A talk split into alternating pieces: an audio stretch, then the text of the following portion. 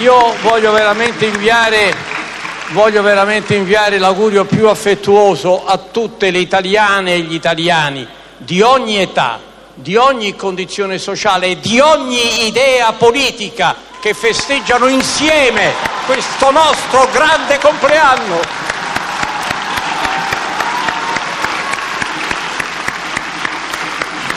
Ecco, vede, vede Frizzi, abbiamo o non abbiamo da festeggiare? È molto semplice per il nostro 150 anniversario dell'Italia Unita, vale quello che vale per qualsiasi persona che compia 50, 60, 70 anni, che le cose gli siano andate meglio o peggio, festeggia il meglio della propria vita e noi festeggiamo il meglio della nostra storia, perché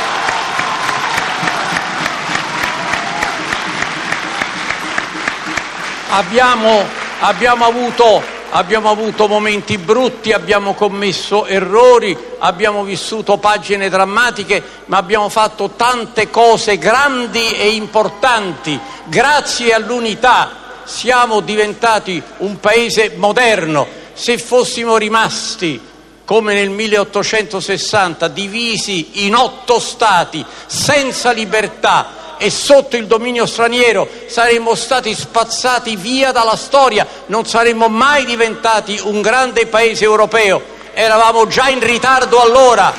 eravamo già in ritardo allora di fronte,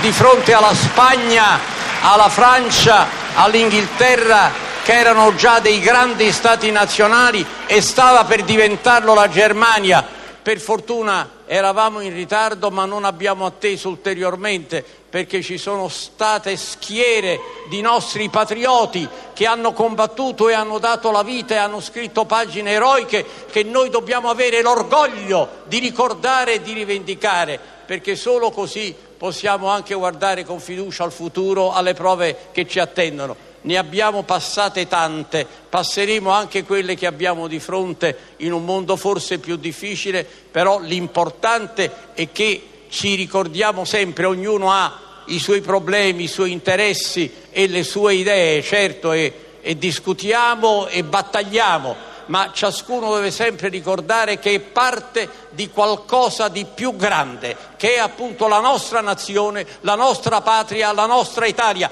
e se saremo uniti sapremo vincere tutte le difficoltà che ci attendono. Auguri a tutti gli italiani.